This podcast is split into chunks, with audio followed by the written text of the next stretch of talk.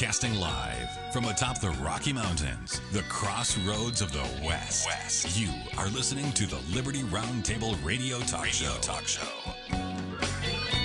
All right, happy to have you along, my fellow Americans. Sam Bushman live on your radio. Hard hitting news the networks refuse to use, no doubt, starts now.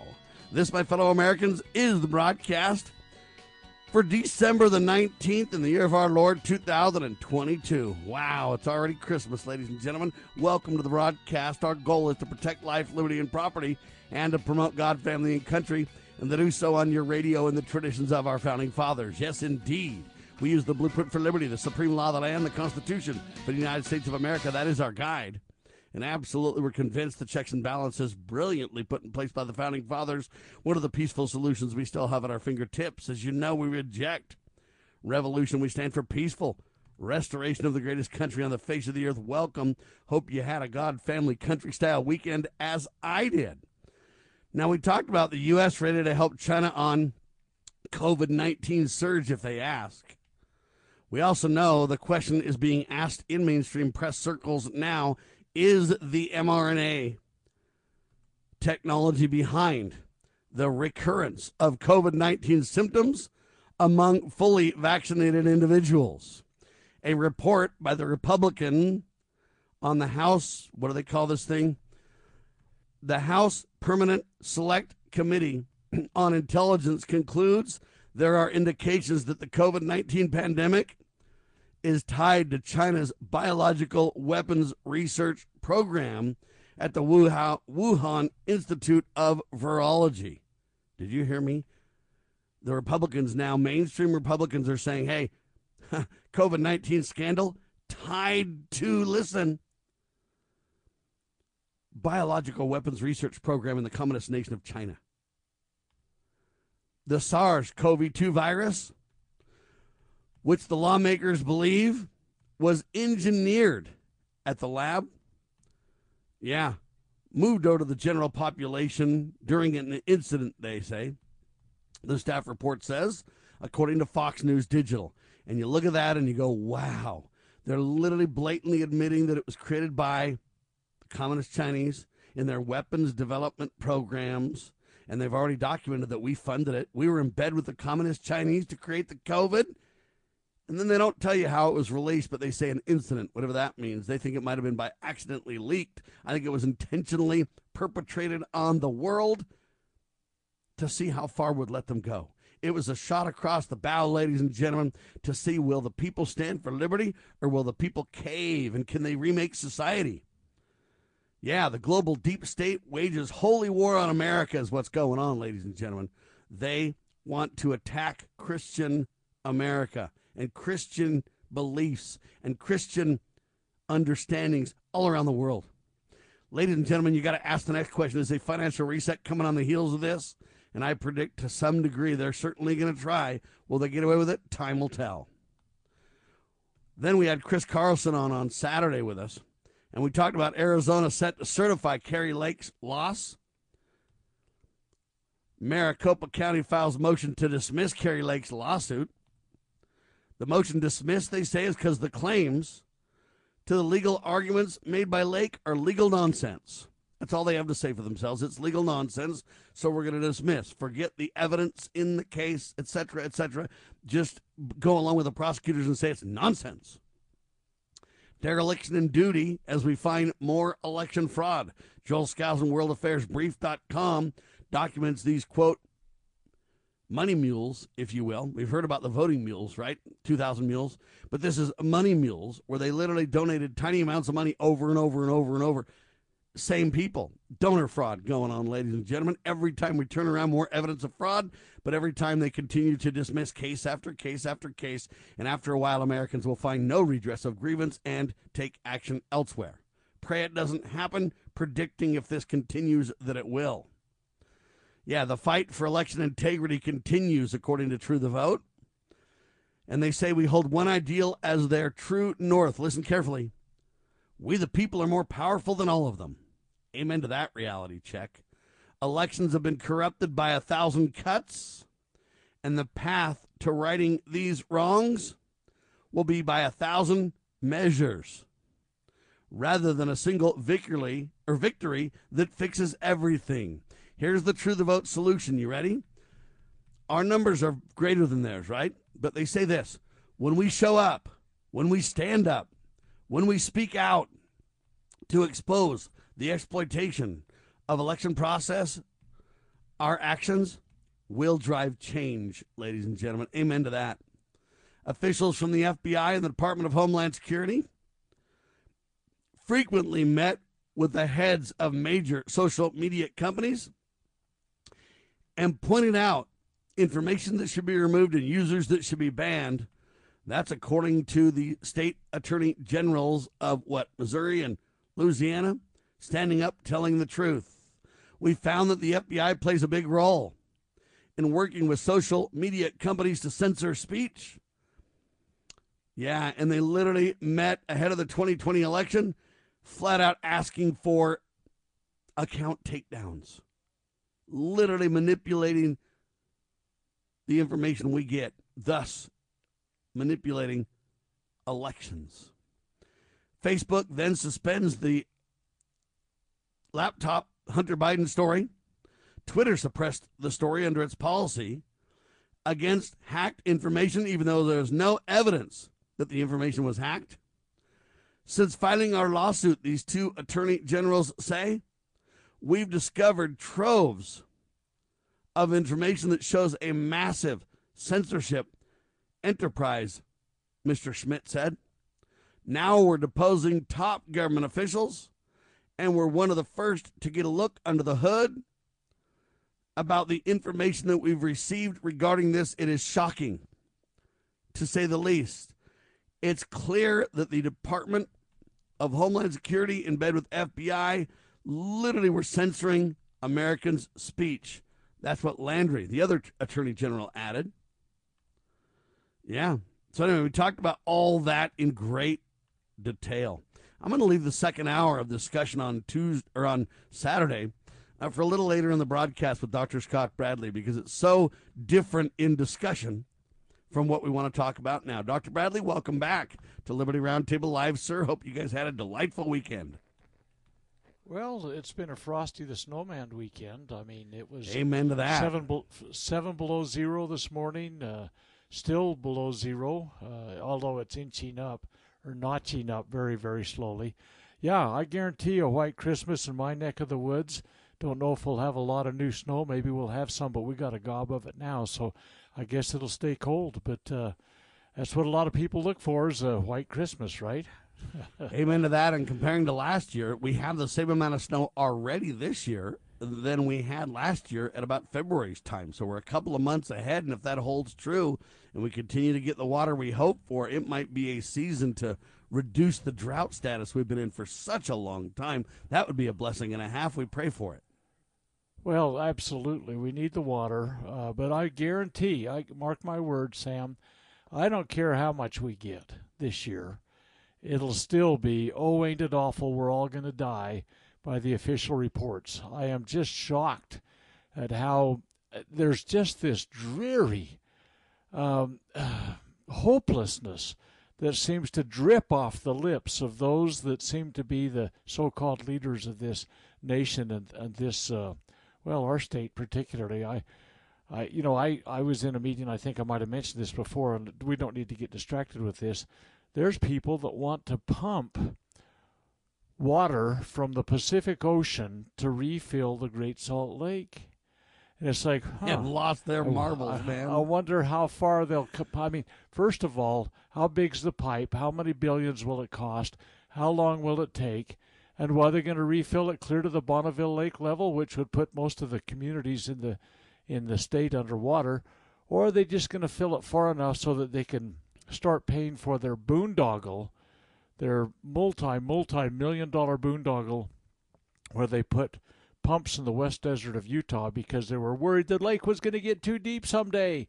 I mean, holy cow! They've never pumped one drop of water since since they put those in decades ago, and it was just a plain, flat out white elephant that's out there in the middle of the desert. These people well, that it's like their things, plans to suck CO2 or this or that out of the, Yeah. the atmosphere and this kind of stuff too. These people are crazy. The more they tamper with the environment, the more trouble we're going to have, doctor. It's just, they're just going to create their own crisis that they do over and every time we tamper with God's creations, every time we tamper with the proper role of government, every time we tamper with anything that's holy, it seems like we just run it off the rails. And then our reaction is instead of to back off and stop doing it, they just have another plan to run it off the rails the other direction. Yeah, they double down on everything, and it's like create a problem and create another quote unquote solution that exacerbates the problem, and then they got to create another solution to that problem. It's it's just astounding to me, and it's kind of like uh, uh, you know put putting forth our puny arm to change the Mississippi River or the Missouri River or any the Niagara Falls. I mean, think of the forces of nature that are out there. And and we just are absolutely determined that we're going to work our will on these things, and and every single one of them has a huge socialist uh, solution to it, and one of the reasons they they're so focused, I believe, on the atmosphere, is that the environment is everything. It it completely engulfs everything. How we Yeah, get our food, air, water, right? yeah, absolutely. Anything. All right, when we come back, I want to talk about democracy in relation to this too, because now Elon Musk trying to run Twitter by democracy, which I think he can do what he wants with his own personal private company, but I think it spells trouble if we continue to believe in this dishonest, immoral, manipulative, dishonest um, democracy philosophy. We'll talk about it in seconds on your radio. As you are aware, America is divided over every fault line possible. This is intentionally fostered by those who do not love God, family, or country. We believe a peaceful future as a free people absolutely depends on civility. Clarion Call for Civility is looking for funding and volunteers at every level to make our hopes and efforts a reality. Please donate, sign our pledge, and help us in our sacred cause. Please visit callforcivility.com for more details. Callforcivility.com. Former Sheriff Richard Mack recounts in his book The Proper Role of Law Enforcement how he came to realize while working as a beat cop how wrong the all too common orientation of police officers is when they think of their job as being to write tickets and arrest people. Richard Mack tells of his personal transformation from by the number cop to Constitution conscious defender of citizen safety and freedoms. Learn what it really means to serve and protect. Purchase your copy at cspoa.org. That's cspoa.org.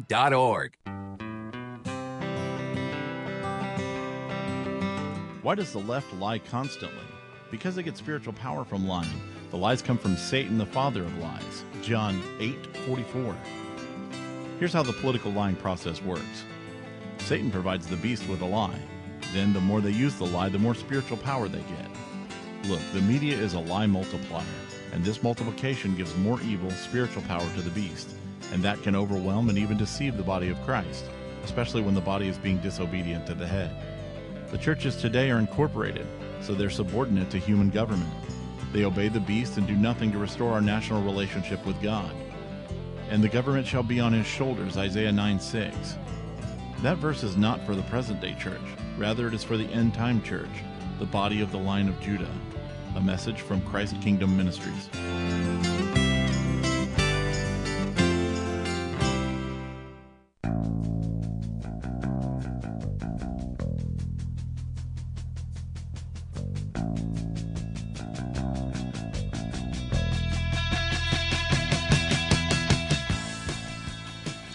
Right, so I'm not liking this push towards democracy from Elon Musk. I get that he can do what he wants with his own company, but we've swung the pendulum from tyrannical government control now to flat out unbridled people control. Both, in my opinion, extremes are dangerous and will lead to anarchy slash tyranny, the continued reality of history uh, becomes evident, ladies and gentlemen. But let me give you the two headlines, and then we'll have Dr. Bradley um, discuss this with us here. The first one is he says this quote, the people have spoken. Elon Musk backtracks big time, brings back journalists and pundits he just suspended. Okay, so we get crazy, tyrannical, suspends him, and then goes, whoops, hold on, let's do a poll, and the people have spoken.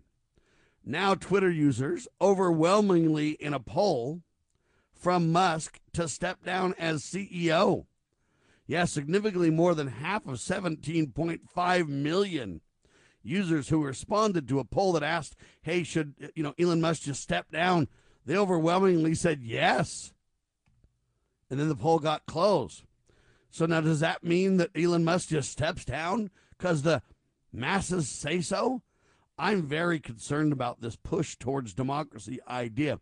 They've hailed the term, pretending it's synonymous with a constitutional republic uh, for decades. But now they're literally trying to lead by example to where pretty soon everybody's going to riot and say democracy is the only way to go. Doctor, they're jettisoning all the, in my opinion, protections that have been put in place by wise founding fathers who understood democracy is just as dangerous as tyranny. Sir? Well, democracy is tyranny. It's a tyranny of the masses. And, uh, you know, if you can get a some kind of very smooth tongued devil up there convincing the ignorant masses, and we are very largely ignorant anymore, of this or that or the other. You get the movement going, and it's a tsunami, and pretty soon, holy cow, we've just overrun all of the banks. Not just, I mean, I'm talking about the financial banks, I'm talking to the banks of the river. And it's so interesting to me. You know, your mention of democracy keys a lot of thoughts in my mind. We could probably spend hours on this, but but let me just um, you know, you talk about the decades that this has been going on. You know, the humanists uh, are running our schools. It's a it's a de facto religion. It's a faith-based belief system that has no divine God. It's a, a system that uh, violates the, the First Amendment because it has established a taxpayer-paid religious belief system, albeit a, not a divine God. It's it's a belief in man's wisdom but it's faith based. It truly is, and it's not much we can base our faith on. But at any rate, uh, you know that the humanists have put out three manifestos one in 1933, one in 1973, and one, and one in 2003, if I recall. Anyway, out of the 2000, no, see, it's the 1973 Humanist Manifesto, we read what is, th- these manifestos have become the de facto uh, lesson plan for yeah, United States schools. Oh, yeah, absolutely. If you read these manifestos and you can't see what's being taught every single day to the children in our education system, you need to do a recalibration of your ability to connect the dots. And not only so every anyway, single day, but hours and hours of every single day. More than parents, more than church, more than anybody else has, you know, FaceTime with children. These people and this agenda do and does, so to speak. Absolutely. There's no question. This religion rules. It's the secular, it's a civil religion in America. Tragically, tragically. We've forgotten the God of Abraham, Isaac, and Jacob. And then maybe I'll, I'll give you what comes out of this manifesto. We must extend participatory democracy in its true sense to the economy, the school, the family, the workplace, and voluntary associations. So this is what Elon Musk is doing, and this is why it's so easily embraced by everybody. Oh yeah, we get the word on this thing. Well, you know what? Sometimes the word is if you get spun this way so long, so many decades by a false religion in our education system that's drummed into the heads of the kids. You know, when they go into uh, the university life, they they get uh, uh, lower education, if you will, that destroys further faith in, in correct principles. So, this democracy concept truly is drummed into the heads of the people. And, and what we need to understand is the words of the founding fathers. I, in, in May 31st, 1787, at the beginning of the Constitution Convention, Edmund Randolph, out of Virginia, told his fellow delegates the purpose of the convention was, quote, to provide a cure for the evils under which the United States labored, that in tracing these evils to their origin, every man had found in it the turbulence and follies of democracy. Okay, so and, and we could go at length what had been written. I mean, the founding fathers were clearly well versed in the uh, Greek democracy concept, for example, how they really boogered up everything in society based upon democracies. They they they weren't just making up words when they came up with the republic. They understood these things very, very, very clearly. And so it's it's very interesting to me that as we go down the, the road just a little bit, when Marx published his uh, uh, scurrilous uh, manifesto, the Communist Manifesto, uh, they mentioned that the, in order to win over communism, we must win the battle for democracy. You go forward a little bit further and you look at what, uh, oh, Woodrow Wilson, for example, but at the same time he was saying it about democracy in the world. Uh, Lenin, not John Lennon, okay, some of you people don't understand that Russian leader that with the revolution was Lenin. Lenin said that democracy was just a stepping stone into communism. And then you go forward a little bit further into the 1930s, you'll, you listen to what Chairman Mao said. Wasn't chairman then, but he was uh, doing this communist revolution. He said that it is absolutely a stepping stone into communism. So here what we have today, and if you listen to presidents and pundits and you listen to media people and, and uh, politicians, everything, all they can say is about this democracy nonsense. It was no way, shape, or form. It was intended to be a democracy. You, you look at the fourth article of the Constitution. Uh, every state's guaranteed a democracy? No! It's a republic. And, and the, the concepts of republics and democracies are universes apart. And what and and not uh, only that, when it says guarantee, what does that mean? See, we let this kind of slide, we let this go, and I even bring up the politicians oftentimes whenever they use the word democracy on the radio, and I say, you know, even though we don't have a democracy, we have a republican. They're like, yeah, I know, we have a republican democracy or democracy, a democratic republic, or eh, and they go on and just try to justify their democratic claims or democracy claims, even though it's not factual. Instead of uh, understanding the correction made, they just justify their democracy push. Well, here's the deal. We can go back to when Washington was president and Jefferson was Secretary of State. A Frenchman by the name of Edmund Genet came to the United States. And it's it's a very fascinating story. We don't have time to review it, I'm sure. But Edmund Genet was the ambassador from, from France, and he was part of these revolutionary guys that were over there doing their nonsense because of the Illuminati. Well, what he did is he came, as he meandered his way to come and meet Washington, he created Democratic Republic clubs across the country, wherever he went. When Jefferson and, and Washington heard of it, they were livid, absolutely livid. They very publicly and very pointedly decried these Democratic Republican um, committees, or not committees, but clubs. And and when they did so, they disappeared. The whole country turned their back on them. Now, revisionist historians have said, "Oh yeah, Jefferson was a a, a Democratic Republican." No, he wasn't. They never used the term. They were for the Republic. And people later on, these revisionist historians, changed and they modified and they said, oh, yeah, the origins of this party is the Democratic Republicans. Well, later on, there were some that adopted that. There's no question. But none of the founding fathers did. And so this is a complete fallacy how democracy has been woven into this thing.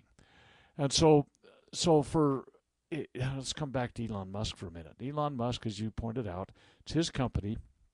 I think he very foolishly will listen to the democracy uh, blather that's out there, but it is something that has been taught to our children for so many decades. The participatory democracy concept is going to be extended into the workplace.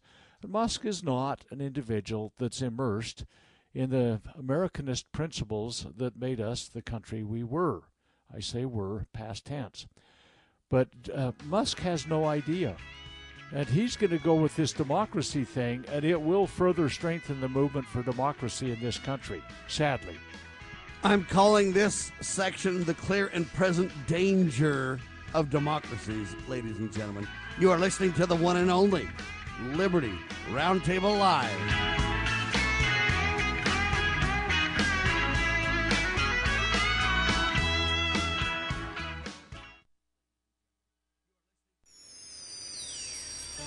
Proclaiming liberty across the land. You're listening to Liberty News Radio.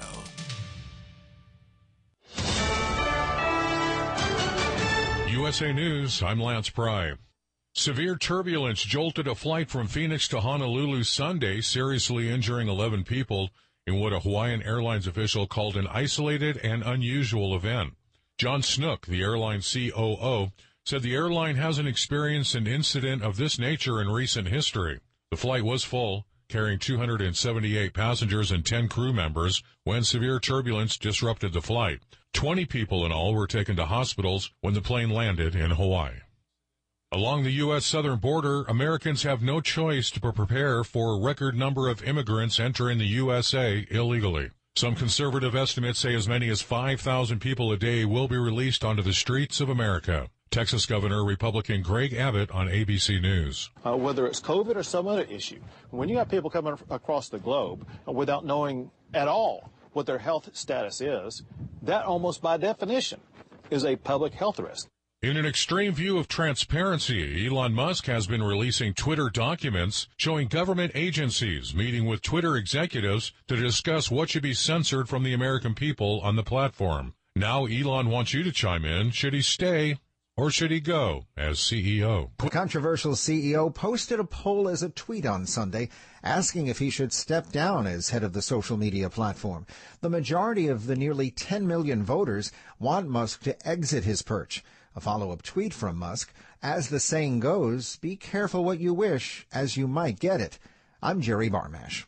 Cadillac Frank Salemme, the once powerful New England mafia boss who was serving a life sentence behind bars for the 1993 killing of a Boston nightclub owner, has died at the age of 89 in prison.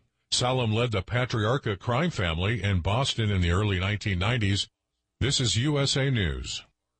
The holidays are here. Achieve gifting greatness when you give perfectly aged, tender, delicious Omaha steaks. The steak experts at Omaha Steaks have curated special gift packages to take the guesswork out of gifting and make you a holiday hero. Go to omahasteaks.com and take advantage of 50% off site wide. Plus, use code TREAT at checkout to get an additional $40 off your order. Send an assortment of mouthwatering favorites guaranteed to impress, like the legendary Butcher's Cut Filet Mignon, air chilled boneless chicken, ultra juicy burgers, even easy to prepare, ready in a flash comfort meals. Omaha Steaks is ready to ship your order right away, so shop early and beat the shipping rush. Go to omahasteaks.com and use promo code TREAT at checkout. Omaha Steaks is a gift from the heart, remembered with every unforgettable bite. Order with complete confidence today, knowing you're ordering the very best. Visit omahasteaks.com, get 50% off site wide, plus use promo code TREAT at checkout to get that extra $40 off your order. Minimum order may be required.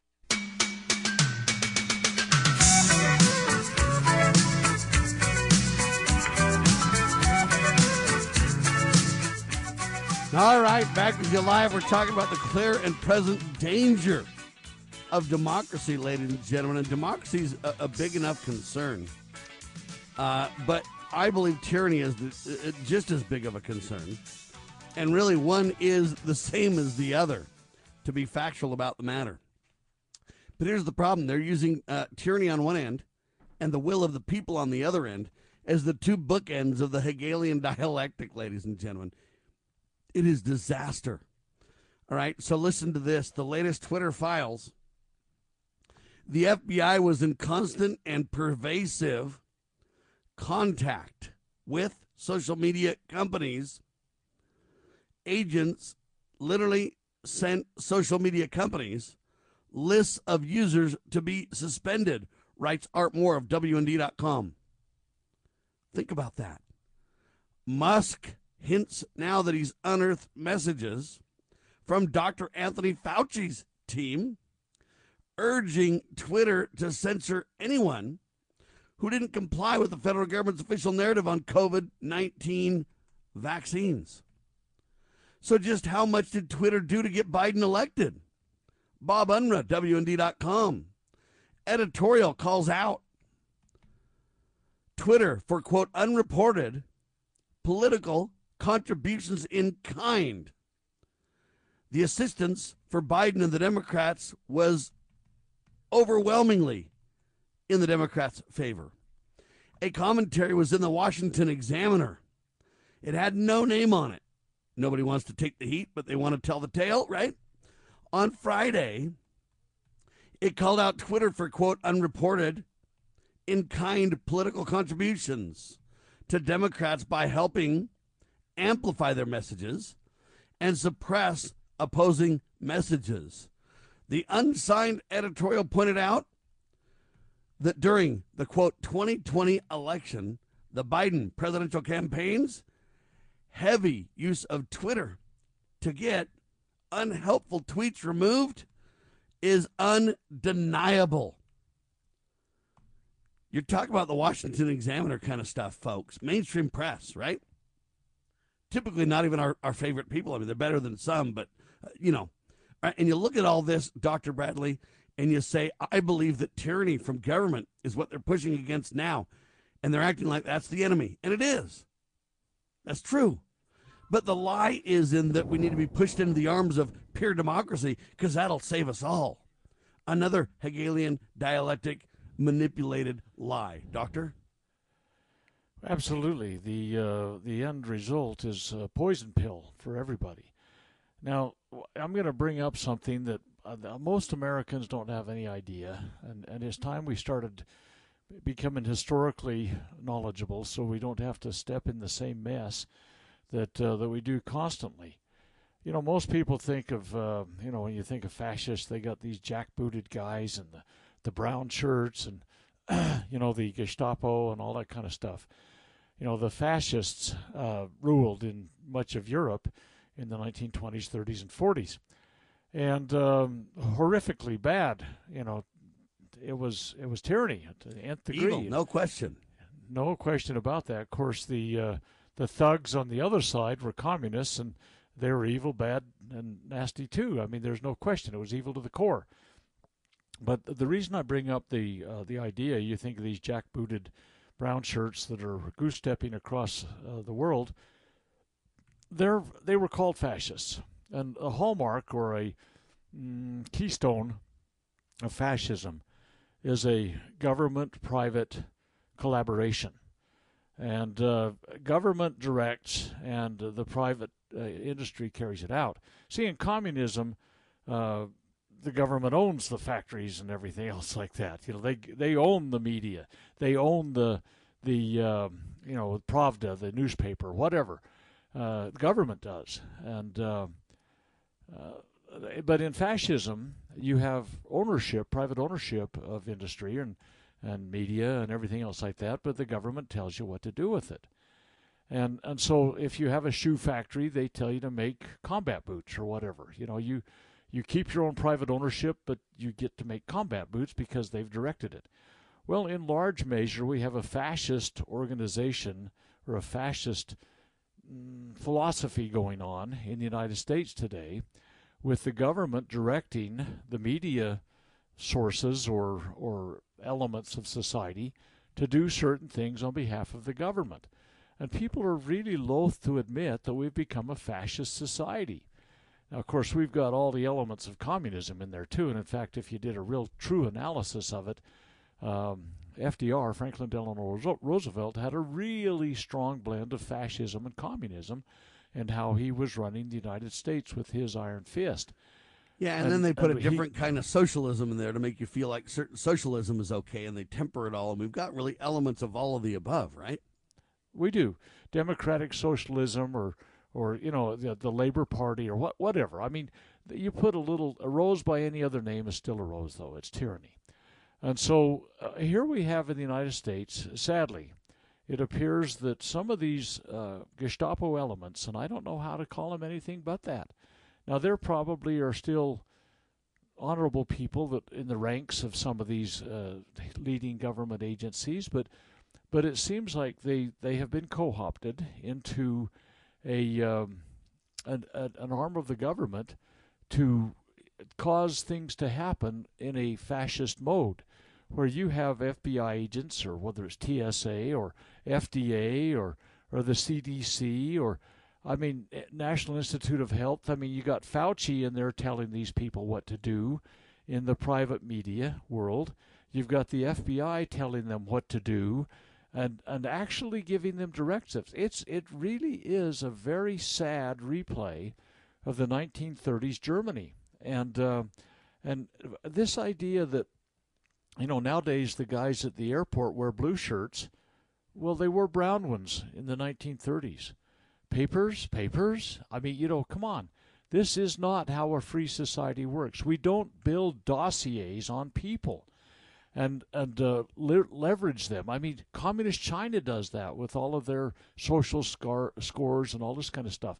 But it is astounding to me, and and we've talked about this a, a week and a half ago when we talked about the uh, uh, you know facial recognition and and how all these things are tied into finances and and uh, social media scores and everything. Utah is right at the very forefront of that. Utah has become one of the bleeding edges of of tyranny in the the United States, but but it's done on a very large scale uh, right now, and and I'm just it's just appalling to me how the FBI has become this Gestapo along with the TSA, along with the National Institute of Health and the Center for Disease Control and the uh, FDA. I mean, these guys are directing and dictating. The it's not a narrative, Sam. It is a script. Uh, it's not, you know, you say, oh, a narrative or a philosophy or or maybe a storyline. Okay, all of those things kind of apply. This is a written script that we're being directed to think and act certain ways based upon the way the leadership has decided we've got to go. This COVID nonsense is an absolute excellent example. Yeah, but and your point about a narrative is a narrative allows for a little bit of interpretation, a little bit of view. You cannot stray from the script. If you do, you're done. If you do, you're blatantly, belligerently attacked uh, and destroyed. And that's kind of what Elon Musk is starting to experience uh, now to the point where he's already considering bailing. He hasn't even had the helm for more than a couple of weeks now, and he's already melting down because he cannot deal with the heat. See, this guy's an inside well, rich guy, and he's had buddies that are liberal forever, and now everybody he knows is turning on him, and he's melting down over it, right? Well, if you know, if you live in an echo chamber, and all you do is get uh, regenerative feedback that kind of regurgitates to you the narrative, script, whatever you want to call it, that uh, that you've been fostering. Here, here's the problem though. The guy owns the company. You know, he could tell everybody to pound sand, take a long walk on a short pier. What, and that's what he ought to do, it. by the way. He ought to just simply say, listen, we're not going to play your games. We're not going to censor. We're not going to deny. This is not a democracy. I own this company. Here's the rules, and here's why. And I do think, for the most part, he ought to let people have their own free speech. I think there are lines that if you cross, you should be banned from Twitter. Okay? You cannot commit illegal activity and use the platform to foment that. Okay? You just can't. The other thing I don't really like is the doxing of people, putting people in harm's way or jeopardy. And the mainstream press flirted with that line when they published data uh, about his real time whereabouts, if you will. Uh, they claim, well, it's all on public information. Well, they, that, that's another problem to discuss. But nevertheless, I don't believe doxing people is the answer either because you create this intimidation and fear and put people in harm's way. Uh, um, Elon Musk called them assassination coordinates. Hey, can you skip the break? I don't know that it would go that far for assassination coordinates, but I will say, um, you know, there should be some guidelines that should be clear about you being removed from Twitter. If you do certain things, you should not be allowed to peddle the message. But it, it doesn't it doesn't cross the free speech discussion. It crosses more of the illegality and the creating of harm's way. For example, you can't yell fire in a crowded theater uh, discussion. Now I know that's an old adage, but it kind of highlights what we're getting at here. You can't use your speech to flat out create harm. If you call to assassinate someone or kill someone or um, whatever, you know, you shouldn't be allowed to do those things. You shouldn't be able to literally threaten people. You know, your speech precedes the actions, kind of a thing. But barring those obvious uh, guidelines, um, I think that we need to leave it to free speech. But see, Elon doesn't have any reference point by which to create stability in, in a standard from. He's all over the map because he doesn't have the education. Now, I know when he when he talks about science, he's supposed to be the most educated guy in the room. But I submit the fact that he's waffling everywhere. He doesn't know what to do, and he lacks the education in these matters, Doctor.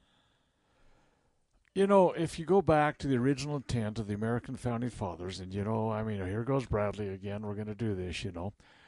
But you, you look at uh, the First Amendment, and uh, you know, this idea of religion and, and free exercise and uh, bridging the freedom of speech and the press and so on, peaceably assemble. You know, we have completely perverted that First Amendment in the United States, and and the original intent was not, you know, nude dancing and uh, perverse, uh, profane uh, speeches and everything else. Like that that wasn't even on their mind at all. What was central to the whole idea of free speech and the press and the right of the people to peaceably assemble was to maintain liberty. Now, I'm not saying liberty to be licentious. I'm talking about liberty to preserve the blessings of proper government, this general welfare that we talk about in the Constitution, this predictable, stable, proper government that allows people to be free to create families, start businesses, go about relocating wherever you want to, or whatever. That was the concept behind the free speech, the press, and the peaceably assemble, was to make absolutely certain that when things got, well, let's say a government began to usurp power, let's say there was somebody that was in a high place that was doing illegal activities. Let's say there was people that were saying it's okay to kill babies or whatever, okay? We would have the freedom to counter those ideas. What if someone was saying we needed to throw habeas corpus out the door. We needed to lock everybody down. We needed to shut the economy down. We needed to violate the right of contract between peoples because there was a virus running around the country.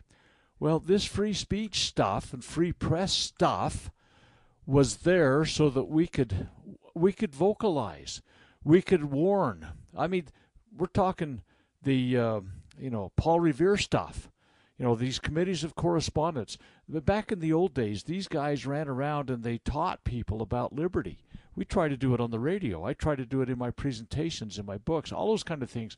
We try to keep people aware. And the, the those old days they had to actually ride a horse out to lexington and tell them about what was going on but see that was what they were protecting and if someone has a counterpoint, that was to be brought up. Now, what we have done, in essence, today with our federal election laws and all that, we have shut down free speech and freedom of press. We have controlled through the FBI directing Twitter or whomever, Facebook, whomever, YouTube. I'm a, uh, you know, anyway, we can talk about all the things that have been shut down based upon their filtering process and it's very apparent now that that happened from the most official levels, where the fascists at the head of this country have had a collaborative effort with private industry to control and contain so that the only official narrative the, the only narrative was the official narrative. And churches adopted it. I mean it might they might as well have been a basically a commercial safe and effective, you know, for the for the uh, pharma companies. So it, it's so interesting to me. These large institutional bodies are either capitulating or collaborating openly with having these things down. But the First Amendment was to make certain there was a dialogue, there was a warning, so the people could say, over our dead body, the heck you say. We are not going to get allow this to happen. But what happened was, oh, it's uh, it's misleading information. We can't allow that to happen. You know what? D- do you think the big brother needs to help you think every thought you ever need to think in your life? And if you do, you're no longer an American. Depart from us. Crouch down and lick the hands that feed you. We need to recognize we have brains in our heads. God gave us intelligence.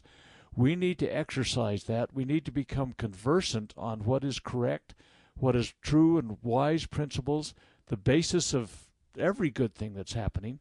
We violate it at every turn nowadays. And it's it's something that's being directed from the highest levels of the government in violation of the First Amendment. And and some of these big media companies, all they are is just being directed by the fascists, and they've made this this pact I guess, or so it's a death pact almost. They will lose their freedom of speech too if it gets too far down the road. And people need to say, no, this is, this is not the way the founders intended this thing. It's the way Hitler or Mussolini or Stalin or Mao, any of these great tyrants, they would love to be in the position the big tech is today. They'd love to be in the position of Fauci, the Fauci facade. Holy Hannah. I, I just yes, indeed.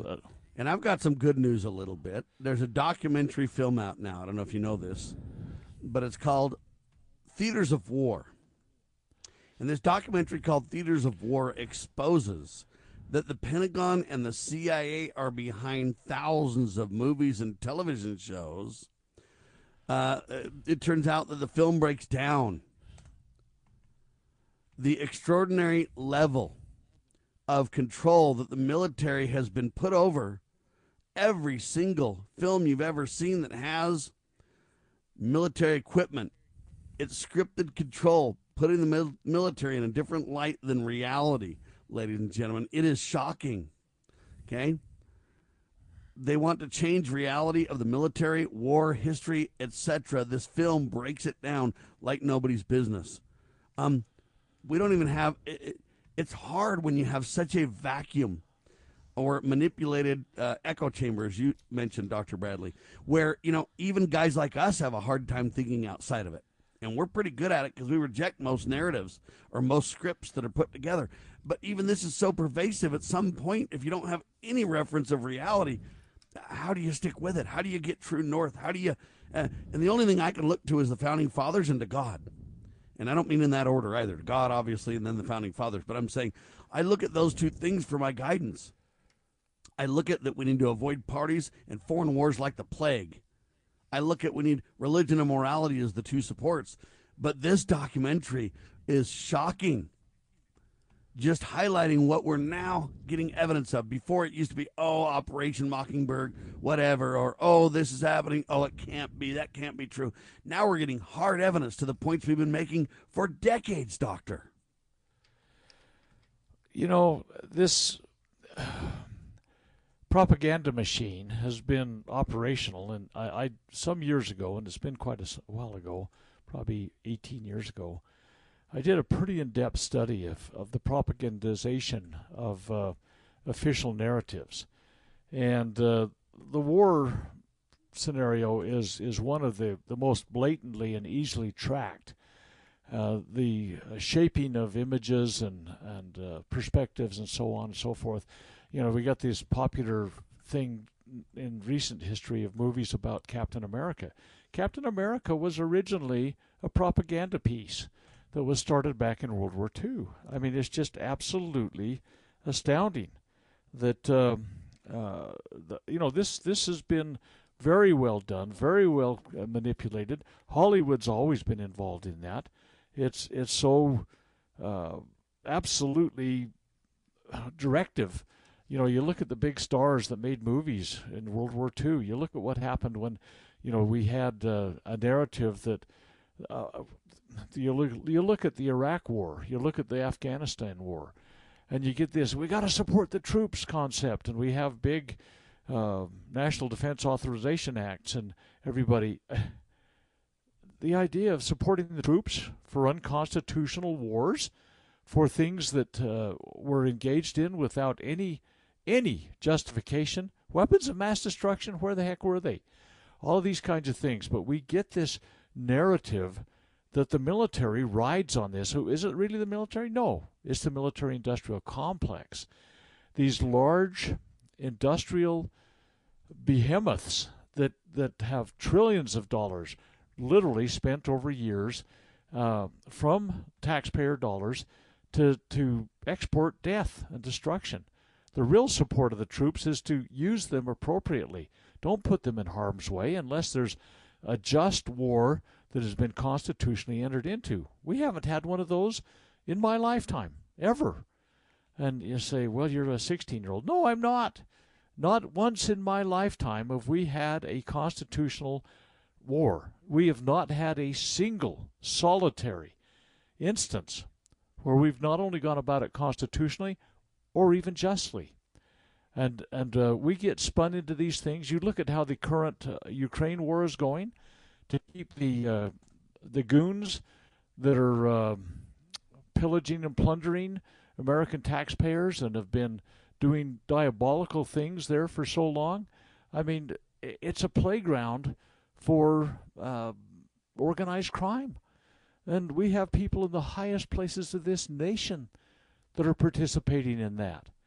And and we get these propagandized things going and and yeah, I, I haven't seen this movie that you're talking about. In fact, it's the first time I've even heard of it when you brought it up. But but uh, uh, am I doubting it? No.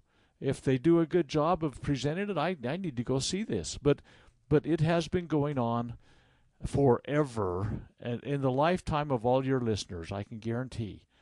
And um, and and we just need to say we've been had. I mean, uh, you know, if their lips are moving, they're lying to us. That's kind of how it's being propagated right now. The whole COVID thing was a lie. I mean, was there a problem? Mm, sure. Did we create it? Mm, sure. Was it created at the highest levels of the government? Yes, it was. And the highest levels of the those that are seeking to overthrow our freedom are still involved in it, and we're going to replay it. I can see it coming down the pike again. They'll try and get our attention again. Again, I need we need Nuremberg type trials to be held, and individuals like Fauci need to be held up for the diabolical minion that he is. And so do Amen. the people and I, I haven't seen this government. movie either, Dr. Bradley, but I just discovered it in, in my research for this show. Uh, you know, when we talk about Twitter and this Hegelian dialectic of either tyranny and or democracy being the two bookends here, and this documentary Theaters of War exposes that the Pentagon and the CIA are behind thousands of TV shows, movies, etc. When you consider that, you say, "Wow." You know, what's the real deal? Where do we really sit on some of these things? And and it's so hard. Uh, even people like us who are pretty astute, uh, when there's no reference point. You know, it reminds me of a pilot when you're in the air. If you have no instruments and you're in a storm, you can't know if you're going down, up, left, right. You just cannot know. And that's what they've done to us is they've taken away any reference point that can hold us to true north, that can give us a gauge. They've taken away all the typical instruments that we would use mm, to know where we are and where we're going and where we want to go. And that's the problem here, ladies and gentlemen. When we get back, though, I've got some good news. And we'll break this up second hour if you can stay with me, Dr. Bradley. Second hour, I'm going to go right into what students are doing about it across the country.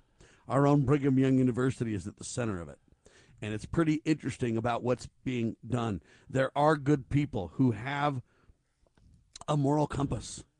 Okay, um, look, they've tried to take away At every BYU? instrumentation. Are you kidding me? There's some good students. I'll tell you about them. Hang tight. Holy So, Hannah, I'd- I'd look, like to they've hear taken about away. 'em. They've taken away all our instruments of true north, ladies and gentlemen. All our instruments to know where we are. And the only thing we have left now is to turn to God Almighty and pray like the Dickens and, and, and celebrate Christmas and turn to Christ and say, hey, help me know what's right and wrong. And then over time, Liberty Roundtable Live, these students that I speak of, good people everywhere can bring back a semblance, a modicum of reference point for understanding. To me, it starts with God, family, and country to point you in the right direction for starters. We have got to work on this as a people together. Okay? Hour one in the can. Dr. Bradley with me. Second hour. We'll talk about it all. Hard hitting talk at your fingertips always at libertyroundtable.com, lovingliberty.net. Spread the word, share the love. Merry Christmas. We, the people, along with the grace of the Almighty, can and will restore America. We declare this nation shall endure. God save the Republic of the United States of America.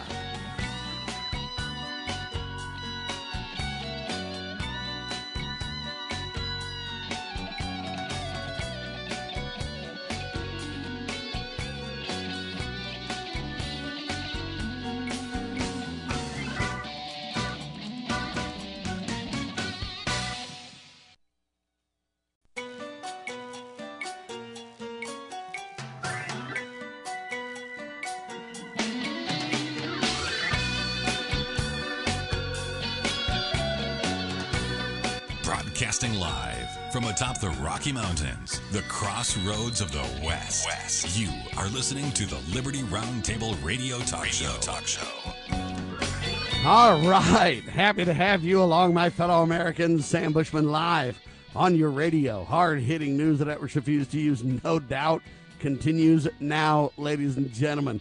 Last hour with Dr. Scott Bradley, incredible hour. Dr. Scott Bradley's website, freedomsrisingsun.com, is collegiate series and lifelong goal to match to preserve the nation. Check it out at freedomsrisingsun.com.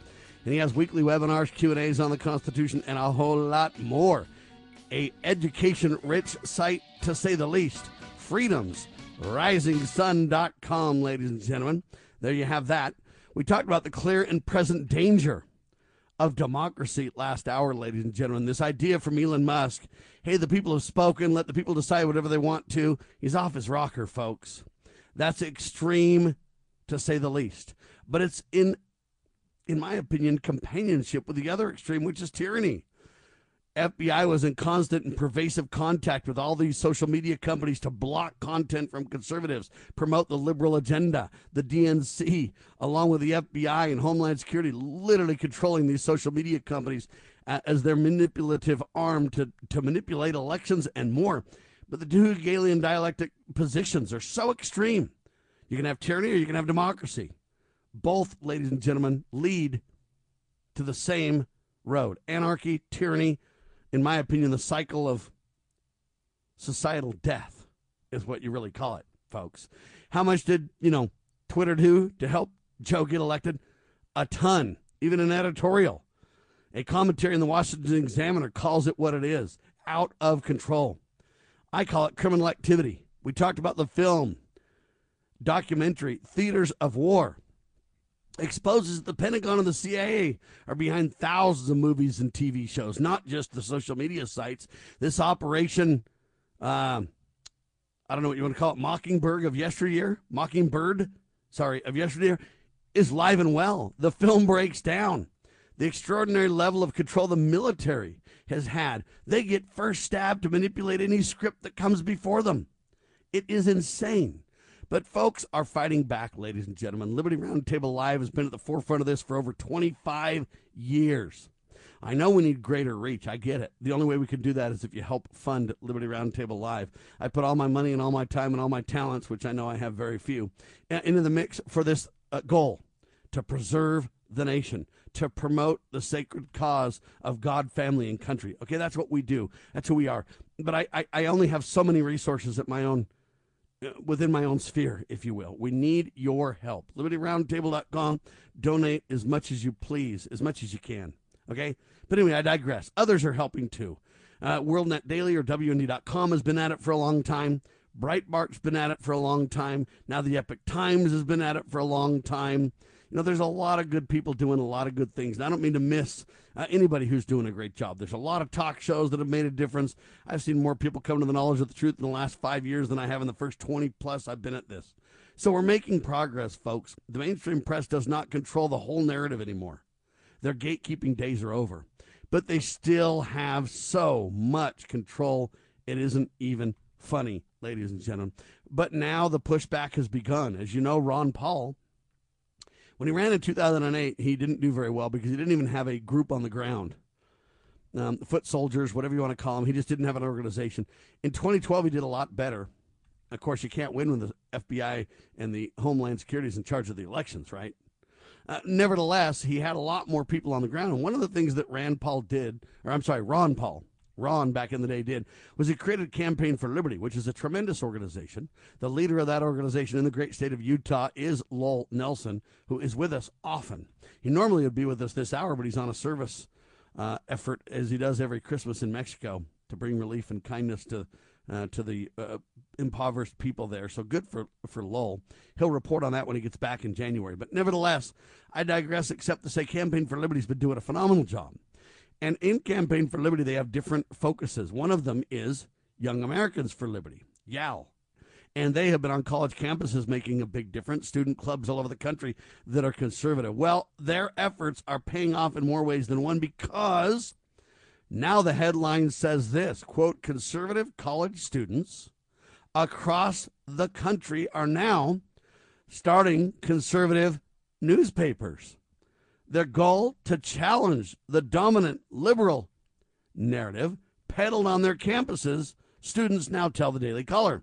Well, again, the Daily Caller, Tucker Carlson, not a perfect organization, but has a lot better news than 99% of the rags and the um, liberal leaning leftists that are out there. But anyway, so these conservative college students say they've had enough. They're going to start their own newspapers. There's a guy by the name of Thomas Stevenson. He's editor in chief of the student run newspaper called the Cougar Chronicle. It's at Brigham Young University. And he told the DCNF, or that's the Daily Caller News Foundation, that the publication was founded to give conservative students a larger voice on campus. Now, listen, even though Brigham Young University is considered one of the most conservative schools, according to media bias sites,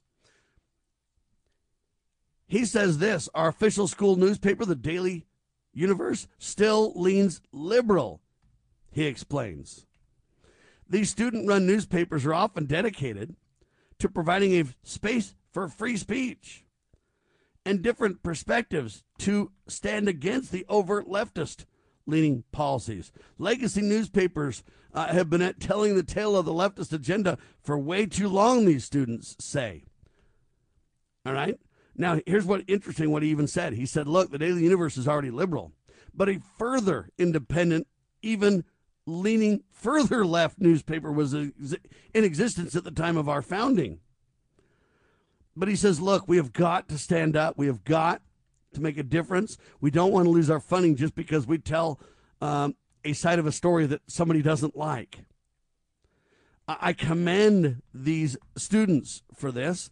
How far and how conservative they'll really be, time will tell. How educated they really are on the Constitution, on God, family, and country, we'll find out.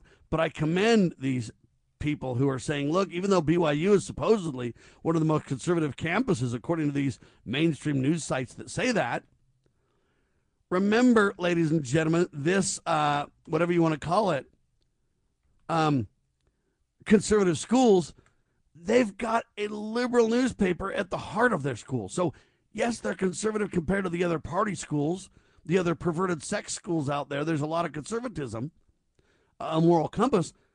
But from a narrative point of view, from a script point of view, from a documentation or commentary point of view, they're so left leaning that students just can't take it anymore.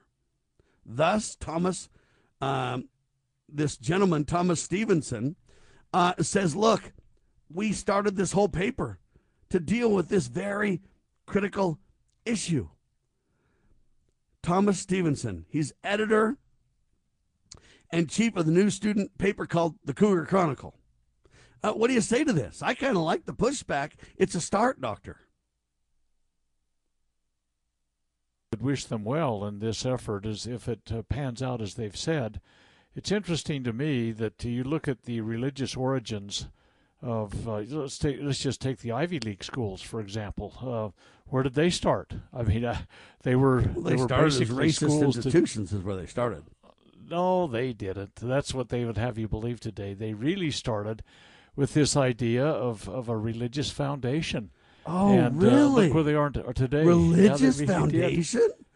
Are well, you kidding look, me? Look at Brig- Brigham Young University has strayed far in a much shorter period of time. Look, I, I got my master's degree at BYU. Um, it's it's in public administration. It truly, truly, truly is a degree in the administration of socialism. It that's what it really is. And most people come out of the program and they go into some socialist uh, program like a city manager or or something such as that. It's it's a really a, a tragic situation. You know, I look at what has happened with the uh, the BYU drag queen kind of things that are happening. You go into some of the departments I looked at a video the other day that was going through their sociology department, and the uh, they filmed what was uh, basically trumpeted on each of the doorways of their professors that were there. I mean, we had. Uh, oh man, it, it says the LGBTQ narrative virtually every single door. and and it is it is not just a newspaper that's liberal. It is basically the whole drift of and, and there probably are individuals. I'll bet they're rare that have uh, tried to say let's keep a, a, standard, and and it's a tragic thing that uh, religious orig- origins, whether it's a Harvard or a Yale or or a Princeton or wherever, uh, or a BYU, that they have uh, been co-opted into trumpets for the uh, the new left, if you will. And and I I hope that this new school newspaper can make a difference. I suspect that they'll try and strangle it out based upon um, you know making it look like it's the radical and the the extreme and and oh the conspiracy guys or whatever. I it'll be interesting to see how it develops out. Amen. But, I, you know, they claim do, that a lot of professors are embracing it and giving it credence now and giving it some support. I sure hope so. You know, uh, uh, well, I maybe we got to move on here quickly, but let me just hold on before something. we do though. I, hold on. Can. Before you say that, I just want to clearly say this though. I was joking about these liberal universities starting out as extreme. Look, here's what they've done. They have taken an era in history when these campuses jettisoned their religious. Hey, can you skip the break for me? Excellent. They jettisoned their religious views, and then they became racist and abusive and all this stuff in the vacuum of communism and socialism. And then what now they do is they start the narrative there, ignoring their true origins, Doctor.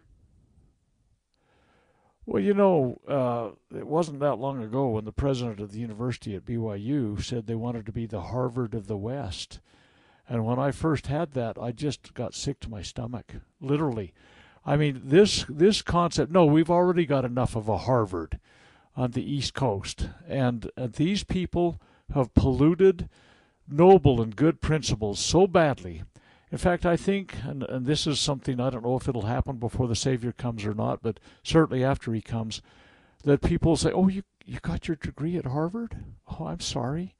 or at Yale or, or, Princeton or you know these all of these big Ivy League schools. BYU I think is on the same track right now. I think that it'll be oh I'm sorry, you know uh, the problem is that they have strayed from their moorings. And it, we have to go back to understand our historical perspective if we are going to survive. We've got to look at our back trail. And, and what I started to bring up, and, and maybe it's inappropriate at this particular time, but today are two anniversaries I wanted to mention that are absolutely diametrically opposed to each other. And unless and until we understand the foundations of these things, we will still be off adrift somewhere in an ocean without a rudder or a sail. And the two anniversaries I was going to mention that happened today 245th anniversary of Washington going into his, his uh, Valley Forge encampment. And if there were time, we could talk about the arduous task that was at hand for those that were winter camping there. And and what came out of that? Three thousand men died, put in unmarked graves. Not a bullets fired at them. This was starvation, exposure, and and just all sorts of terrible, terrible things. No shoes, no blankets. I mean, amazing. But they were for the cause of liberty. That's what we paid, not we. They paid for us today, and that's that's the 245th anniversary today. The other anniversary is Ho Chi Minh launching his communist revolution in uh, Indochina at the time.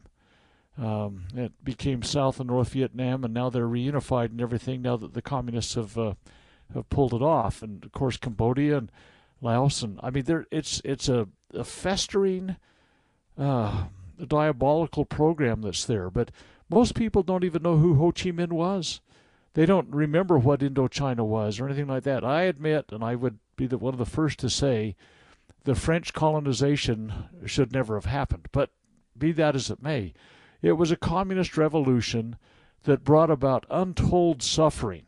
Now, you compare and contrast the movement that was underway 245 years ago in the United States, which we don't even talk about anymore as a general people. In fact, there's a strong movement in history and uh, historical movement right now in America to not teach anything before 1900, and and you know that the uh, the the great progressives were raising their ugly heads at that time, and they continue to do so. but people won't even understand what price was paid and, and what was necessary in order to establish this nation and, and the foundational concepts of liberty that were God ordained, that came from God. And you compare that and contrast that to the godless things on this other 76th anniversary in, in 1946 when Ho Chi Minh uh, started his bloody march, and we, we lost a lot of people for a, a war that we we never even touched with a, a, semblance of of proper principle. But but at any rate, here here we have compare and contrast, and and we've strayed far from universities and from nations and the principles of godliness, and, and we've just got to go back and understand our heritage from the original perspective. You know, go back from the you know, the Holy Scriptures see where we got our uh, idea of God given rights and this idea of how relationships ought to be, you know, man and a woman, no adultery, no. I mean, well, we could get far afield. No theft.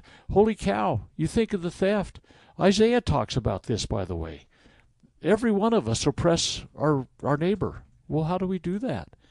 Well, we vote for programs that say, I want my special program to take money from everybody so that my special program can be carried out. And everybody has a special program and everybody's stealing from everybody. What Isaiah talked about is being fulfilled right before our very eyes. And unless we understand these things, it's it's really hard to convince people that we, are off track, you know. It, it's just a, a strange thing that we're in today. This world that we're in today, you know, good is evil, evil's good, bitter for yeah, sweet, and everything is nuanced. Uh, these universities that you mentioned, they started out uh, as great organizations. Then they went off the rails, and now what we do is we point to how they were off the rails, and we all agree they were off the rails to take them off the rails even further. Yeah, there's no question. I hope that these schools that uh, and and this one at BYU, this newspaper, I I hope it is soundly founded. I hope it carries forth a, a good quality, you know, program that it's looking to do. I hope it brings another voice to a school that seems to have lost its way. You know, one of the leading premier schools in the world that does a mock uh, United Nations is BYU. They are, you know, be, people don't understand. United Nations is the foundation of a global government. And if you read the Charter of the United Nations, nothing, uh, the, the United Nations has a charter that's going to bring about global governance. And every step of the way, whether you're reading their Declaration of Human Rights or whatever, nothing can be done within the United Nations or those that affiliate with it that are con- contrary to the intentions and purposes of the United Nations. Yeah, I You've mean, it amounts to the, to the they're going. destruction of American sovereignty under the supreme law, law of our land, the Constitution. The two cannot coexist. Uh, the United Nations No. goal is to supplant and to destroy and replace uh, what we know as the Constitution, the supreme law of our land. BYU is probably the premier mock United Nations Senate. So, uh, I mean, they, they, they do the whole thing there, fostering the images, ingraining in the minds of these students that are polluted by this thing the idea that, oh, they've got a better way. They're going to do something better than the United States Constitution. And, and it's just appalling to me. And of course, uh, UVU, the uh, university that's down there in Provo area too, by BYU, uh, is right on their tails in, in their globalist perspective on the things. So it's it's really absolutely appalling to me that these number number one the universities maybe started out with the concept of they were going to give a you know a principles based kind of thing with morality and all that kind of stuff, and now we're doing drag queen things and and United Nations things and master's degrees in how to administer socialism and and uh, blah blah blah blah blah. And and it's like it to me it's tragic it's a bait and switch kind of thing parents think they're sending their kids whether you're going to harvard or yale or wherever or byu oh yeah we're going to get a real sound education here and what they do is get drilled into their heads false philosophies that'll ultimately destroy the foundation that created the environment where kids could be sent to a school of their own choice. And um, it's it's to me it's rather disheartening all the way around. I feel sad. Anyway, two anniversaries. Think about how different they they are and what they led to. You know, All right, the let's, let's thing. commemorate the 245th anniversary of what is it now? In the encampment at Valley Forge. The encampment of Valley Forge. Think about that, yep, folks. they went into their winter camp. You know, holy cow! right? And uh, Yep. let's reject the 76th anniversary of The Ho Chi Minh uh, march to communism in Southeast Asia. It was called Indochina at the time, and uh, and yeah, it's uh, you know 1975 uh, where they took Saigon. Well, we don't need to get distracted too much on that. It's kind of a what we replayed in Afghanistan when Biden did his Bravo Sierra there. I, I just I find it astonishing because we don't learn the lessons of the past. We we continue to make the same mistakes and we lose every time. It's it's absolutely astonishing to me how far down we have fallen. But um, I don't know. Uh, we I, I I'm kind of a broken record on this, I guess. I keep saying go back to your back trail. Look over your shoulder. See where we've been. You got to learn your history or you're never going to be able to you know hold fast to the things that were won at such great cost. You know, that you we we just toss them there. Everything's kind of a frangible thing. It breaks very easily and we throw it overboard. And um, and and we're losing. We're losing the battle if we don't start returning to these magnificent original intent of the of the of the uh, of the original principles. You know, um, I you know I don't know I don't know if. Look at Valley Forge. They had shortages of everything: clothes, shoes, blankets, shelter, food. I mean, and, and you look at where we are now. You go into Walmart and they got empty shelves. You're saying, "Oh, we're going to do this again, are we?" I mean, people starved. I mean, people desert. People die of cold, starvation, disease. I don't know how far away that is, but 3,000 died at Valley Forge without a shot being fired. They buried them in mass graves. I've stood at the side of those mass graves. They're hollowed, hallowed ground. They gave their last full measure there. I mean, Washington, eh, he couldn't get help from the local people, and he couldn't get it from Congress. It was just a real kind of a, a mess. He had to pray to God. I mean, it's just ama- amazing to me, and and it's it's just a. Let me just read you a little quick thing. I just I, I just got to share just a minute uh, with. Uh, I'm sorry, Sam. I derail your program all too often. Here, here's what Washington wrote about this Valley Forge experience. No history now extant can furnish an instance of an army suffering such uncommon hardships as ours has done. To see men without sufficient clothes to cover their nakedness, without blankets to lie on, without shoes, for the want of their marches might be traced by the blood from their feet, and almost as often without provisions as with them, marching through the frost and snow, and at Christmas taking up their winter quarters within a day's march of the enemy, without a house or hut to cover them, without a with hard duty to perform, and little or no strength to perform it with, and submitting to it without a murmur, is a proof of patience and obedience which, in my opinion, can scarce be paralleled. That's the guy that was the commanding officer, and it wasn't just it wasn't just Valley Forge. I mean, they had done the the year before. They did the uh, crossing the Delaware. The year after, they were in Morristown. It was tough. It was tough. It was tough, ladies and gentlemen, all the way through. The point is, freedom isn't free. It takes dedicated, committed sacrifice. Liberty Roundtable Live.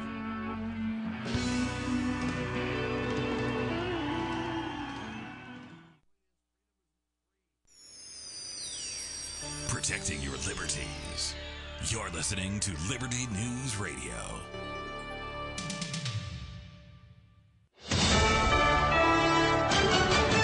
USA News, I'm Lance Pry. FTX co-founder Sam Bankman-Fried is planning to greenlight extradition to the USA and face criminal charges related to the cryptocurrency exchange's collapse. Mr. Bankman-Fried has been in custody in an undesirable jail in the Bahamas since he was arrested last Monday. The January 6th committee is touting they have a lot of undisclosed information to release before being disbanded. The panel chairman has said it will vote on criminal referrals to the Justice Department and possibly share information with state bar associations about lawyers linked to former President Trump. But there's more. California Democrat Zoe Lofgren tells CNN the committee discovered a lot more information than it shared in its hearings over the past few months. We will be releasing additional evidence through our footnotes to what we are talking about in the report. Lofgren did not name names when it comes to referrals, but as for that still unseen evidence, there's some pretty bad things we discovered. I'm Richard Johnson. Epic Games, the creator of Fortnite, has agreed to pay just over a half a billion dollars to resolve a Federal Trade Commission allegation that the video game developer Epic violated online privacy protections for children and tricked players into making unintended purchases. The settlement provides for up to $26.5 million in cash and other benefits to U.S. based Fortnite players with Epic Games and automatically adding 1,000 V-Bucks to each account that was used to acquire a random item, Loot Llama Loot Box. Thai Navy ships and helicopters were searching on Monday for more than two dozen sailors still missing more than 12 hours after a warship sank in rough seas overnight in the Gulf of Thailand. Weather forecasters are warning of holiday travel disruptions in the lower 48 states as temperatures will drop during the next seven days. This is USA News.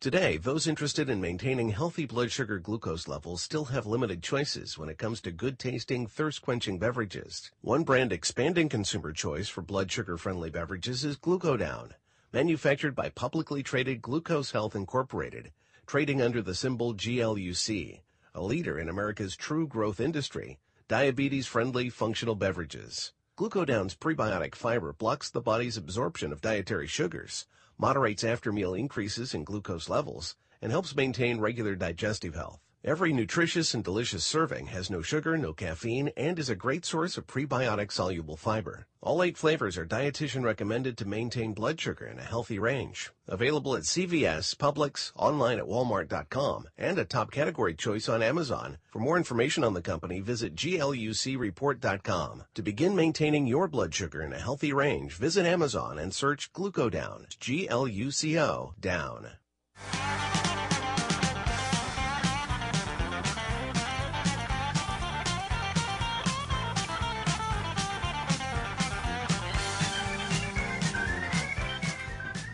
Yeah, they're also trying to celebrate the United Nations anniversary. What was it, 1945? So it's what, 77th this year? uh, wow, folks. Have we got some serious problems in America? You know, we can talk about Pol Pots. We can talk about Holodomor. We can talk about a lot of the abuse that has taken place. Freedom requires sacrifice, ladies and gentlemen. But even though it requires sacrifice, it's less sacrifice and loss of life than tyranny or anarchy or etc. So let's reject the se- or let's reject the 76th year anniversary of the Ho Chi Minh's revolution for communism uh, in Indochina. It's important to kind of understand.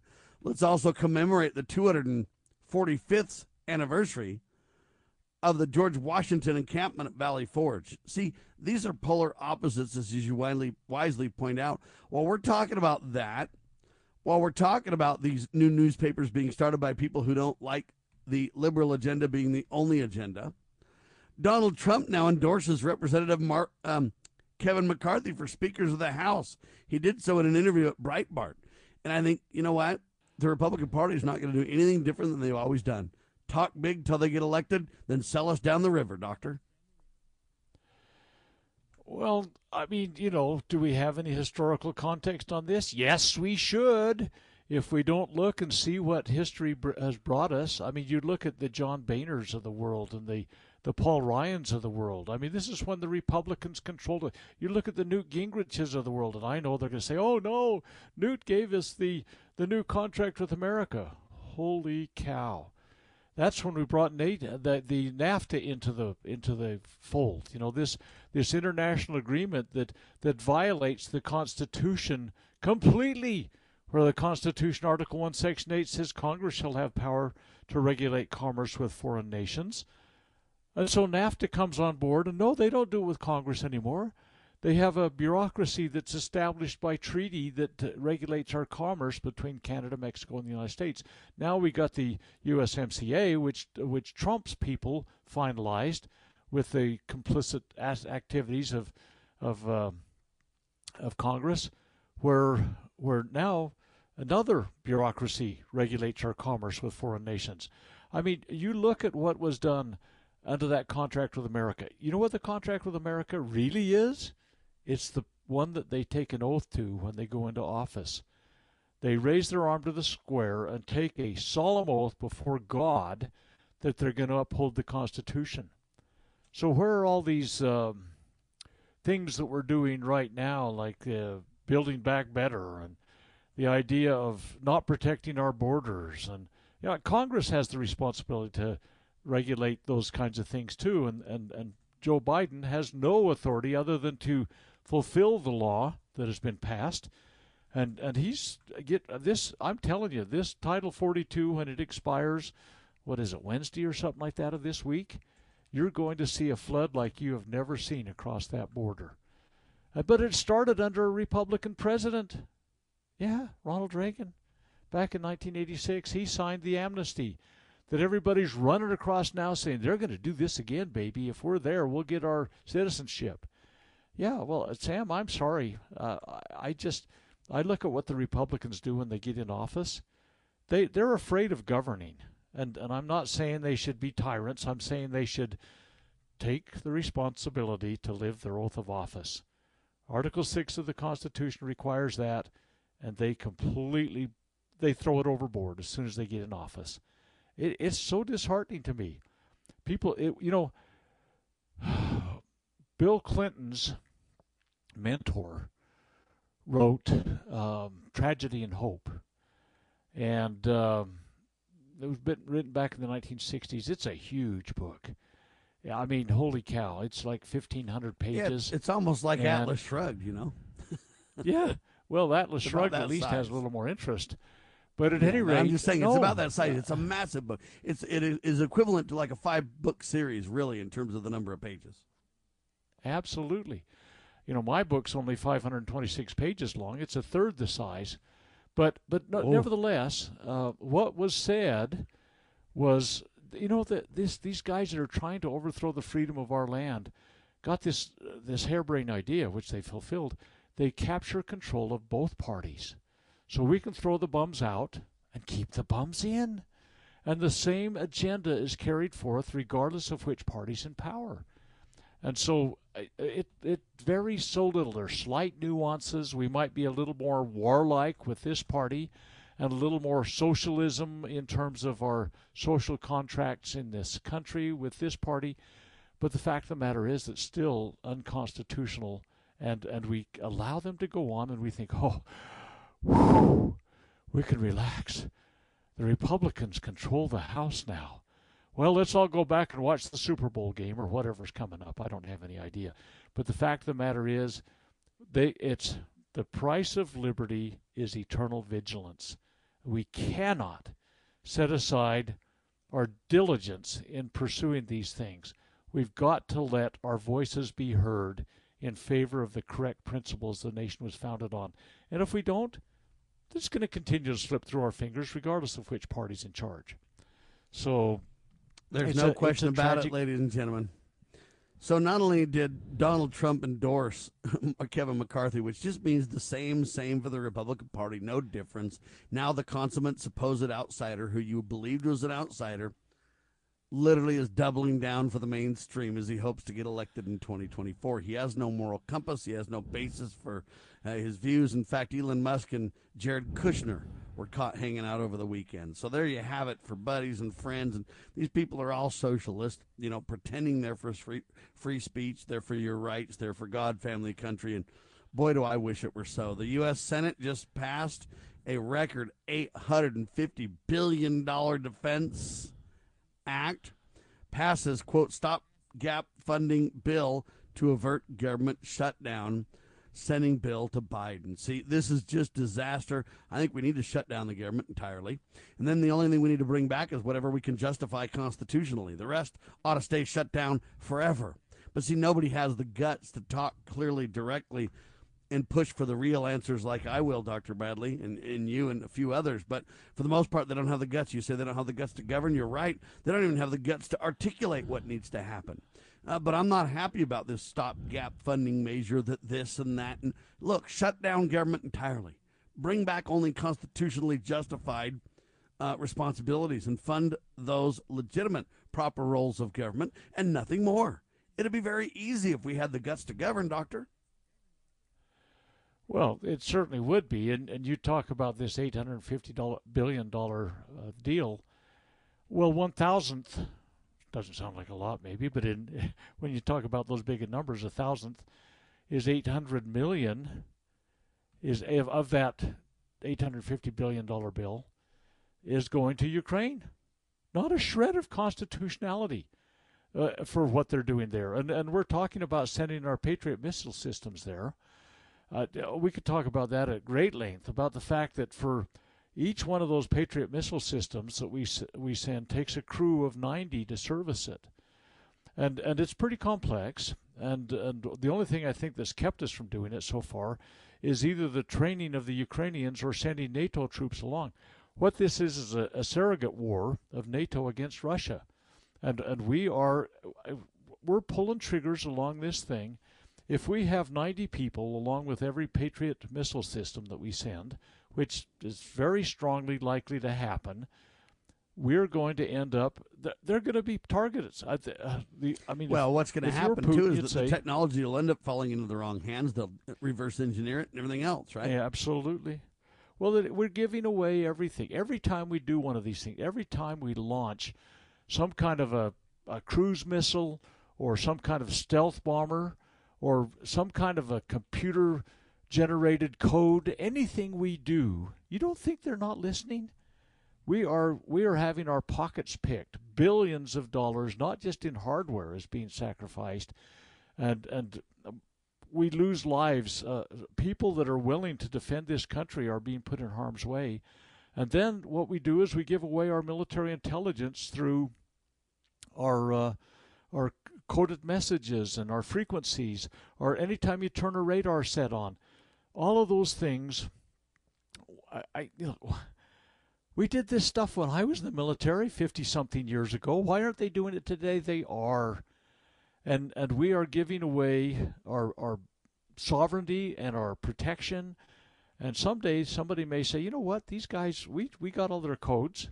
They've expended their energy. They've they've worn out their equipment. Their people are decimated. We can take them. We can take them." And I mean, the whole thing is a travesty. And, and we continue Amen to, to that. do it. I'm gonna I'm gonna switch distracted. gears, but it's the same topic as we've been talking about for two hours, ladies and gentlemen. Hey, can you skip the break, guys? We just got to do this, folks. All right, look. Um, I'm switching gears, but it's the same topic. But just follow me. Last Saturday, Chris Carlson and I talked in detail about the fact that it can happen here. Okay, the Mormon Trail of Tears, folks. Few people know or understand the extraordinary persecutions that the early members of the Church of Jesus Christ of Latter day Saints experienced. They had to endure, if you will, okay, when they lived in the city of Nauvoo, Illinois. Okay? It was back in 1844 to 1846 primarily, but it went on for a lot longer than that. Okay? But they had to endure such abuses. And the reason that I bring this up now, even though it sounds like I'm completely switching topics, I'm not. But if we allow the tyranny of government control of the media and or the psychosis of democracy controlling the media, Elon Musk way or I don't know who you call it, Donald Trump, Joe Biden way, government way, whatever you want to call it, we are in serious trouble. We have no instruments to determine where we are and where we want to head. And we will eventually, as Christians, history will repeat itself. And we, as Christians, it won't just be the members of the Church of Jesus Christ of Latter day Saints coming up, the future will be all Christians. It can happen here. The trail of tears the Mormons experienced as they were literally given an extermination order against all men, women, and children by Governor Boggs. They literally went to the President Van Buren, who said, Your cause is just, but I can do nothing for you. And uh, this is going to be the future persecution and prosecution of Christians everywhere worldwide. But it's coming to a theater near us because they cannot destroy America without destroying the Christian religion. Okay, that's the founding of America. And they understand this. And therefore, we highlighted this on Saturday about the abuses that the members of the Church of Jesus Christ of Latter day Saints endured. But I've got news for you. That will be the fate of all Christians in the future if we allow these abuses to continue. Dr. Bradley. You know that we've only got a few minutes left, and this is several hours of discussion we could have. But but this is a repetitive theory or theme, I guess I should say. I mean, you you talk about the Trail of Tears. First thing that came to my mind was was this stuff that happened to the Indian territories. You know, the what happened, and and I could give you example after example after example. The Native Americans seem to or tend to be one of my soft spots in my heart for what happened. And yes, all through history, uh, uh, atrocities happened on both sides. But the intent of the American founding fathers was to treat the Native Americans with dignity, to treat them as sovereign nations, to do things by treaty, not by warfare, not by theft. And all of that went out the door after the founding fathers basically uh, died off. And the only good Indian became a dead Indian, according to the uh, official policy of the U.S. government. The efforts to completely eradicate completely eradicate. That's called genocide. They killed the food source so that all men, women, and children would starve. I mean, these kinds of depredations occurred under the U.S. government. You talk about other situations. The religious liberty thing in America kind of got set aside. This idea of the First Amendment and being able to worship according to the dictates of our conscience, forget it. Uh, and so, what we're doing is we're seeing a setup that um, has been coming for a long time. I mean, the excommunication, if you will, of, of God from the public education system in the 1960s. The idea that uh, you know government has to have an adversarial relationship to religion. The idea that was promoted in September of 1996 when um, uh, the Obama administration brought together the U.S.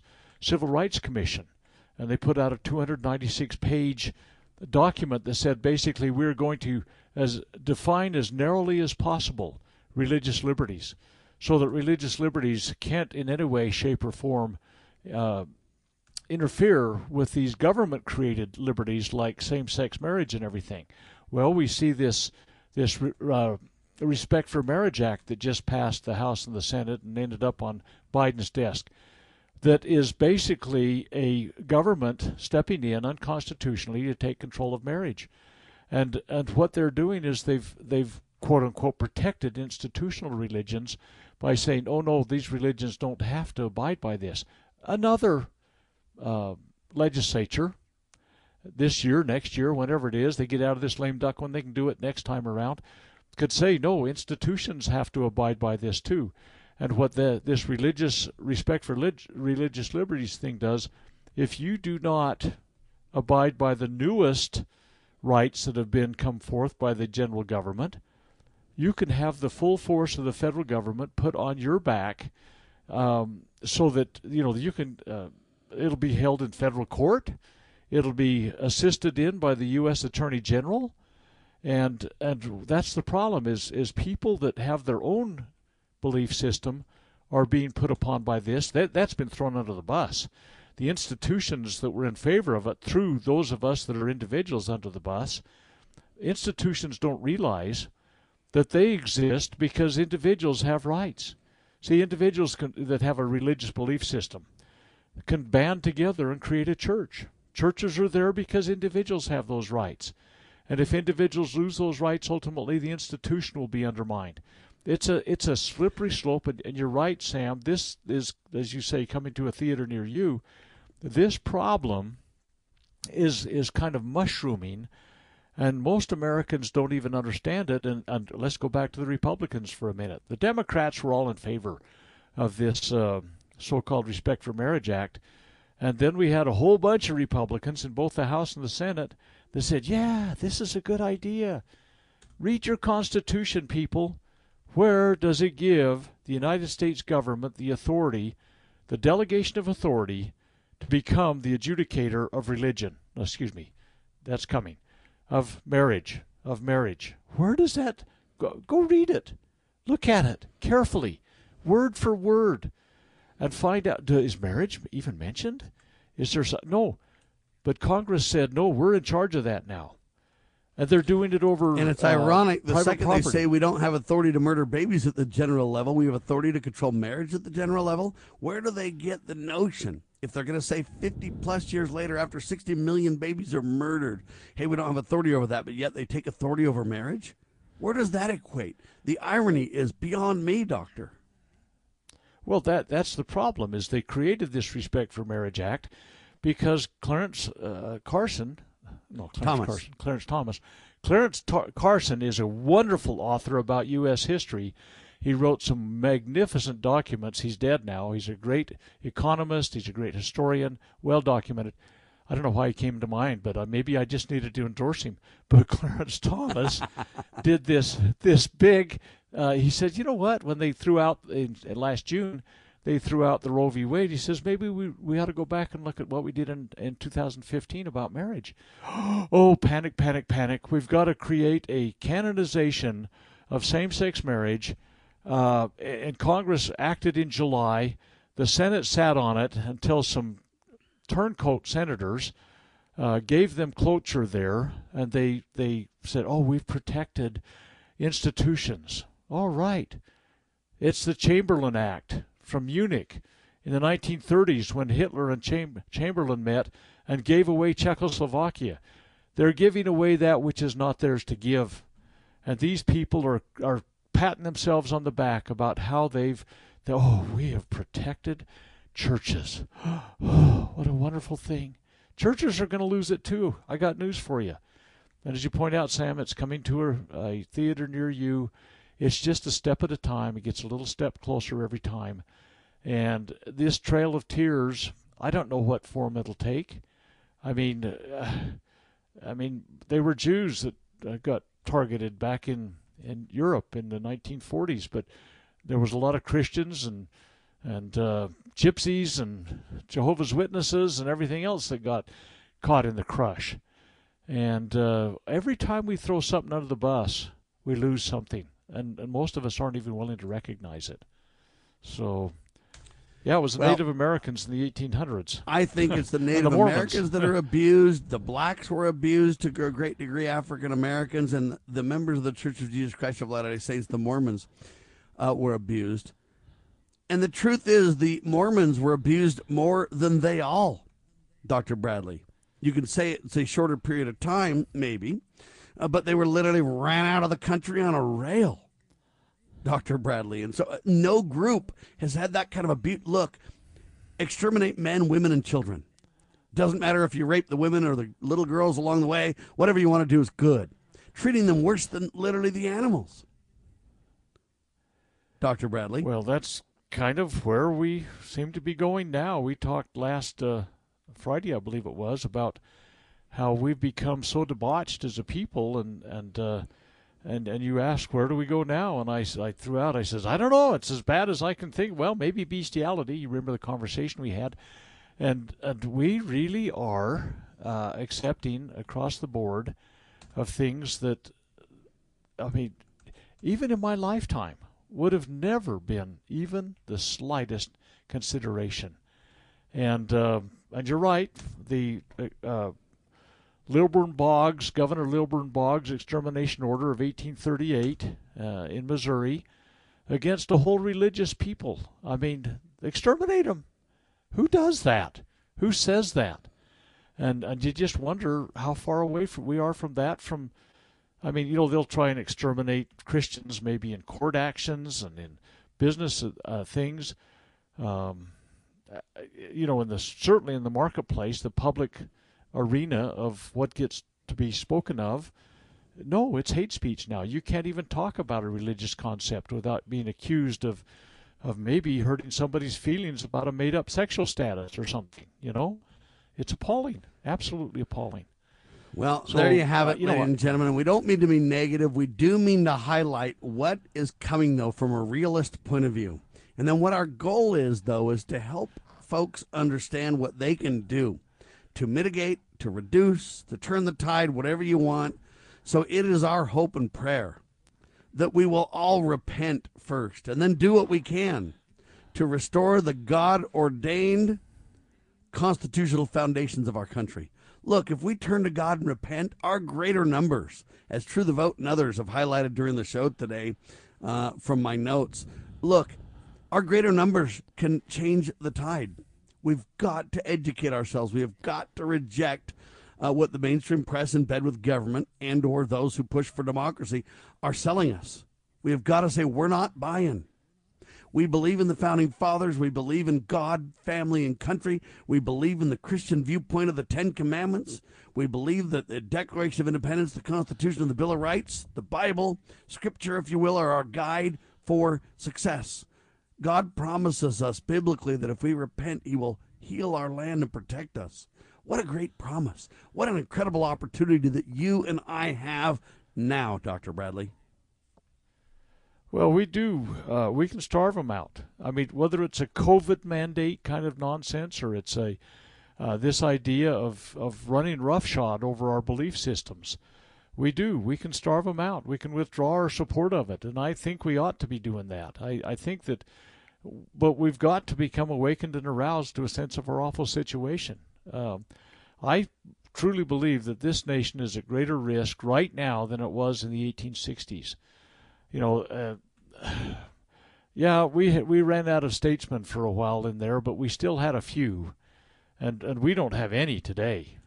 Well, and the tenor of the people today. then were generally a moral people. Now I'm afraid we're not that either. Yeah, well, you look at World War II. I really believe that there's plenty moms that prayed their boys home from the war. I mean, I think our uh, losses were far, far less than you would have thought they'd have been, had God not smiled upon a people that was was petitioning Him on bended knee. And uh, and I think we've got to return to that. We've got to return to the God who gave us liberty. Our nation will only endure if we go back to those foundational principles that it was established on. And, and honestly, they came out of the Holy Scriptures. Those principles were there for uh, for us to use to establish this nation that became the hope of the world. And and Amen. you know, I'm a I've talked computer guy, folks, so I'm going to end on an if then statement, Doctor. If we, the people, turn to God, family, and country and repent, then God promises us He will protect us and heal our land. What an incredible promise from God Almighty, and what an opportunity that we have in our day. It's a blessing to live in our day when we wait we await the return of the Savior Jesus Christ, and it's our time to prepare ourselves, our families, and our loved ones around us for that eventuality. We win in the end, folks. Do not give up. Take courage, take hope, pray for the return of Jesus Christ, and let's do all we can to prepare people for that to happen. That's our hope and our efforts, Dr. Bradley. Well, there aren't any more oceans to navigate where we can get away from this stuff. There's no more plains to go across, no more frontiers. It's here, it's now. There's been lines of demarcation drawn. It's time for us to do something about it. It's our time in history. There you have it, ladies and gentlemen. Two hours in the can. Hard hitting talk always at your fingertips. Archives are available at libertyroundtable.com and lovingliberty.net. Donate, would you please? Every penny we'll use, every sacred penny, we will use it to grow our ability to truth tell, to tell the tale of God, family, and country, ultimately liberty to everyone who will listen to our voices. Uh, freedomsrisingsun.com is Dr. Bradley's site. God save the Republic of the United States of America.